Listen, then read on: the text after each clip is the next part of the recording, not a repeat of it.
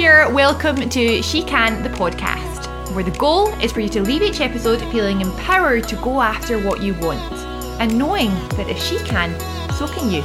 Let's get started.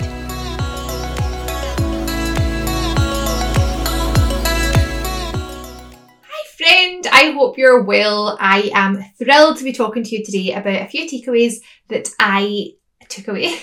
takeaways that I took away from our UK training conference. So the company that I work with had its first training conference for three years. I've been to the global training conference, which happened in July, and that was in Las Vegas. But this was a UK one, and it's a special kind of conference because it's a smaller number, still about 2,000 people but relatively smaller number compared to the global one.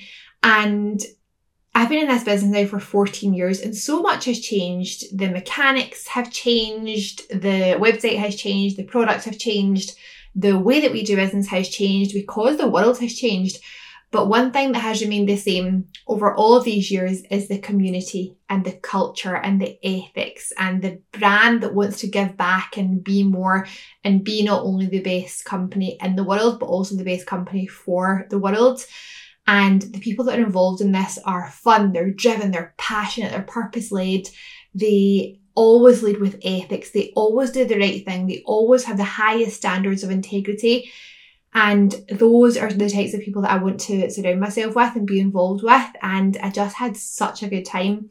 I was fortunate enough to be a speaker. I was able to train some of the leaders in the business, which I loved.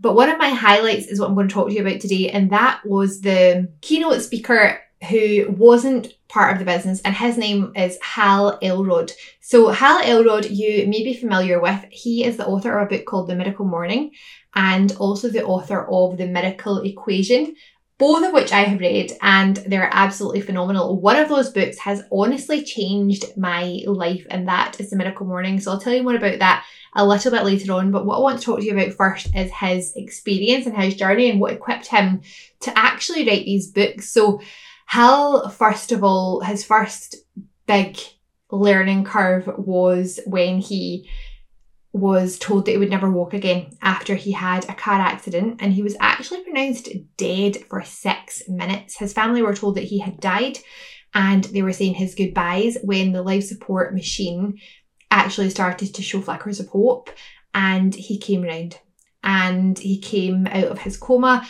and he became conscious.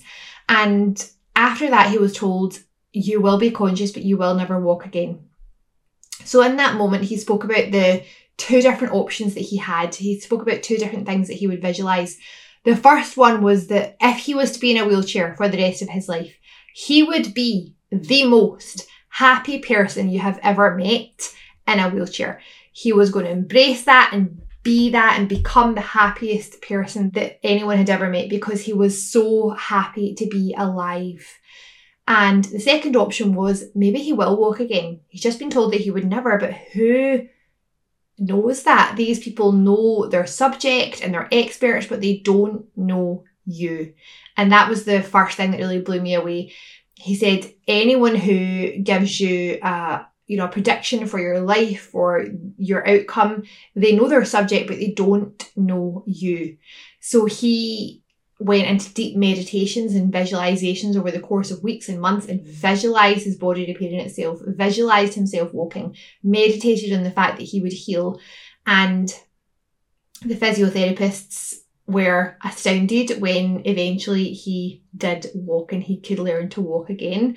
And he became a really healthy man. And in that moment, he spoke about the power of emotional enlightenment. And he speaks about emotional enlightenment. And by that, he means the ability to choose your optimal emotional state in any set of circumstances. So he spoke about the fact that when you feel angry or sad or depressed or low, the reason for all of those negative low vibe feelings tends to be that you're in resistance you're in resistance to something that's actually happening. So if he had resisted the fact that he might end up in a wheelchair, he would have felt sad. Why be angry about the fact that the driver drove into him? Angry about the fact that the other driver who drove into him was drunk? Angry about the circumstances? He had so much to feel resentment towards and he had so much to be in resistance about, but he chose to accept what had happened because these three words, you can't change it can't change it. And when you realize that, when you realize that you can't change it, then the only outcome is to think, okay, can't change it. So do we A, sit and moan about it and decide that we're unhappy about it and be in really depressed states about it? Or do we decide how do we get on from here? How do we move forward from here? Because we can't change it. Are you in a state right now of resistance towards something that's happened in your life. Have a think about are there relationships that are in turmoil at the moment because you are in resistance to something that's happened? Maybe someone has taken an action that you didn't approve of, but you can't change it. Maybe someone has done something to you years and years ago, but you can't change it. Maybe you are in a position where you you know you wanted to be further ahead than you currently are but you can't change it. You can't go back in time. So what do we do about it now? How do we move forward? How do we accept the situation that we're in and move forward? And that's the state that he calls emotional enlightenment. And if you think about any situation in your life even something as simple as traffic when you go out and you've got a date you've got an appointment and you go out and you just hit a traffic jam straight away. Are you in resistance to the traffic? Do you think, oh, this is so annoying. There's roadworks everywhere. There's traffic lights everywhere. I can't turn anywhere in this town without there being traffic lights. Another road is shut. How is I supposed to know this was going to happen? I'm going to end up late. And because I'm late, I might end up losing a client. And the person's going to think I'm really disorganized and this is so annoying who gets like that when they're in a traffic jam? You can take that stance and make yourself stressed. Put your heart rate through the roof, put your blood pressure through the roof, and still not get anywhere fast because you can't change it. You can't change a traffic jam once you're in it. Or you can think, okay, we're in a traffic jam. There is nothing I can do about this right now. Can't change it. So let's use this time while we're in the car for listening to good audio. Or let's phone a friend that we've not spoken to in a while. Or let's phone the person, tell them that we're going to be late and deal with this. Let's use this time to the best because we can't change it. When you realize that you live your life either in acceptance or in resistance, it will change everything that you do in every single way. So just really have a think about that when you're living your life because it works for the the big things in life, but also the little daily things because it can put you in a state of optimism or a state of pessimism straight away when you decide to either live in acceptance or live in resistance. So that was the first big deal that happened to him. He was told that he wouldn't walk again and he actually died in terms of medical analysis. And he is now fine and he walks. But at the age of 37, he was also told that he had a terminal form of cancer. In that moment, again, because of his experiences in the past, he focused on emotional enlightenment. He focused to choose his optimal emotional state, regardless of the circumstances, regardless of what's happened. And he chose to again, meditations and visualizations and real deep work about becoming well again and healing himself. And sure enough, time passed and he did get over the cancer and he is healed from cancer. And it just goes to show you the power, the power of your mind. And, you know, something like cancer is, is a topic that is clearly not all about that. There's so much more involved in that, and some people get the the lucky end of the straw, and some people don't. And it's it's a really hard thing to deal with. But think about how you can relate that to your life? Is there something, is there an external set of circumstances that have been placed upon you? An expert of some way, shape, or form has told you that you're not good enough, that you can't make it, that you won't make it, that you're better off staying with what you're going to do. They may know their subject, but they don't know you. You get to decide, you get to choose what your future will be in a lot of circumstances. Not every circumstance, granted, but use the power of your mind and the power of your focus in every single way that you can and focus to be an acceptance of what you can't change and live with gratitude and focus on changing what you can and with a lack of resistance with what you, you can't change. So Hal got over his cancer, he learned to walk again, and then came his third massive hurdle, which was in the recession of 2008, he had a coaching business. And basically, because it was a recession, all of his coaching clients just started pulling their funds and they started um, saving money instead of spending on coaching. And he was really broke, broke to the point that he would lose his house, even although on the outside looking in, he was a successful person. So he did what so many people do when he have when they have to clear their minds and he went out a run and he was running and he was listening to personal development audios on the way. He was listening to jim rohn specifically. And jim rohn spoke about the fact that you cannot exceed your level of personal development. So the quote that he spoke about was your levels of success will seldom exceed, exceed your level of personal development because success is something you attract by the person you become and he thought about that quote and he realised that he lived his life really focused on personal development. He did journaling, he did meditation, he did visualization, he said affirmations. But what he didn't realise was that no one had really combined all of those things to make them a morning routine. So he came up with the savers. So the savers are a really smart way to remember the sequence of personal development that he starts his morning with every single day. So that starts with silence. So that's your meditation or your prayer. The Mavers doesn't sound so well. That's why I came up with the S at the start. So silence, affirmations is the A. V for visualization, E for exercise, R for reading, and S at the end for scribing, which is journaling. So again, Meverge didn't sound so good. So that's why they put silence at the start and scribing at the end for savers. So that acronym is something that I have absolutely been impacted with over the years. Right now we have a similar a similar acronym. We just do a slight variation of it on our Be Well community, which we run every single morning, Monday to Friday at half past six. If you want to be part of that, then please let me know because it's free for anyone to be involved in it. And Hal spoke about the power of starting your day like that, the power of starting your day with intention. And he experienced such growth from that. And so many experts in the field really started to refer to the miracle morning and refer to their morning routines as being key, absolutely vital in their success. So the miracle morning was a roaring success, but from there he came out with another book which is called The Miracle Equation.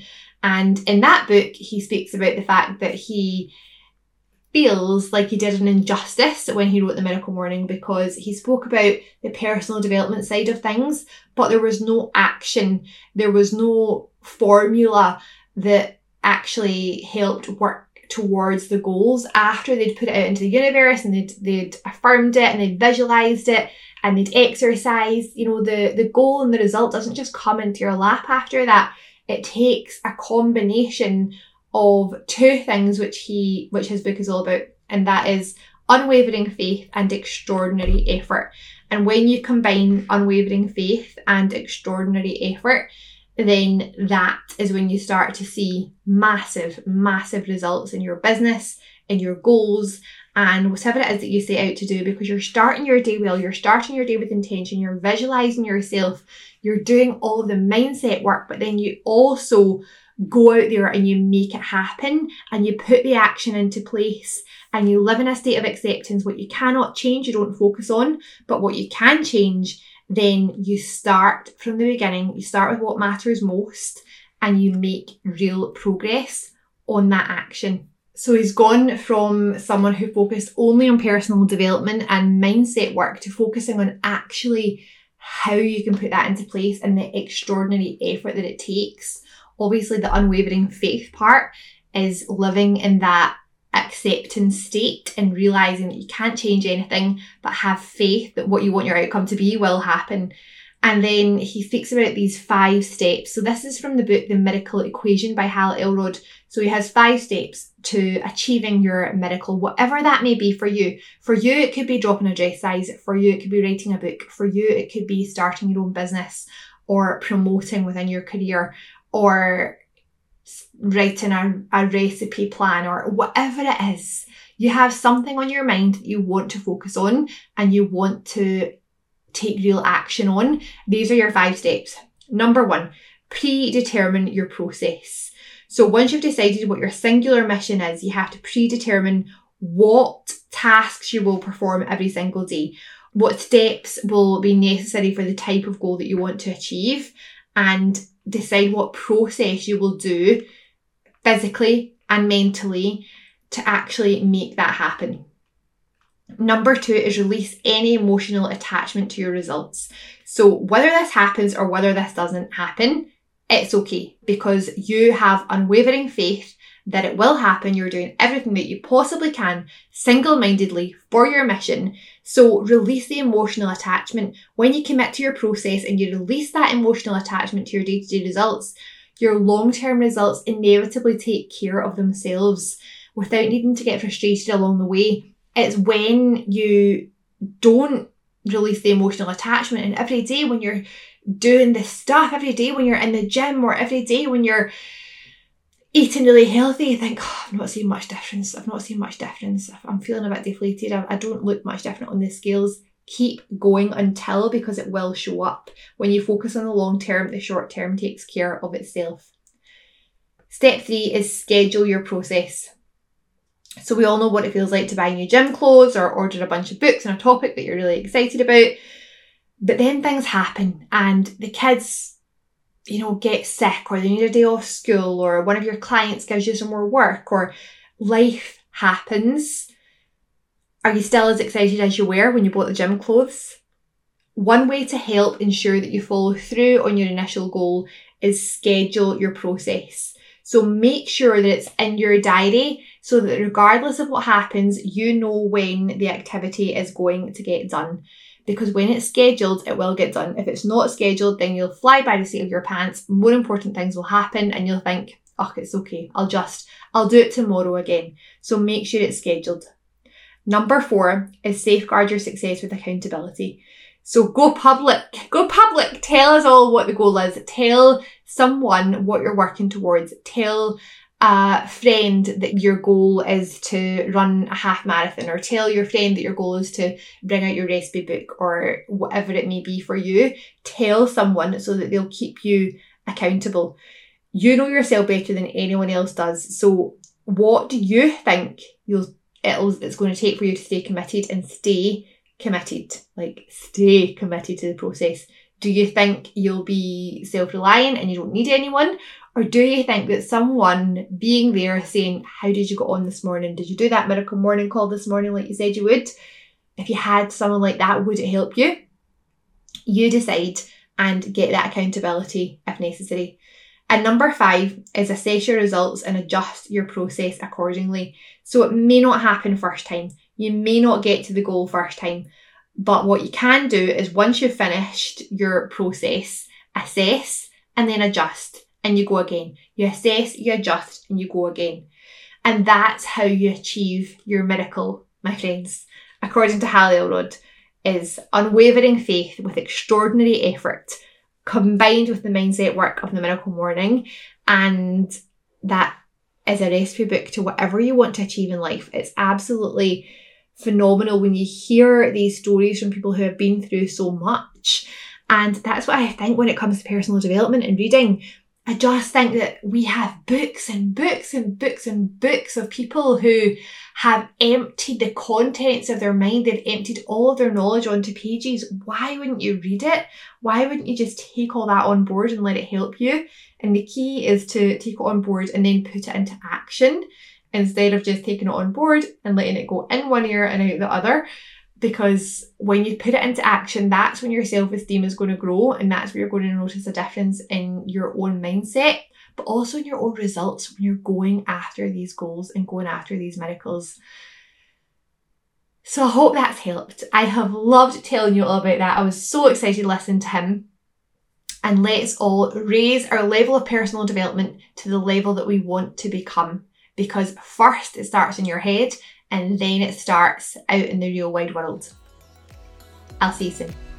Thank you so much for listening. If you found value from that episode today, then I would love for you to share it on your social media. You'll find me at Instagram at Meg McLean UK and the podcast is at She Can Pod. And if you found value, then please hop on to Apple Podcasts and write a five star review. I would love you forever.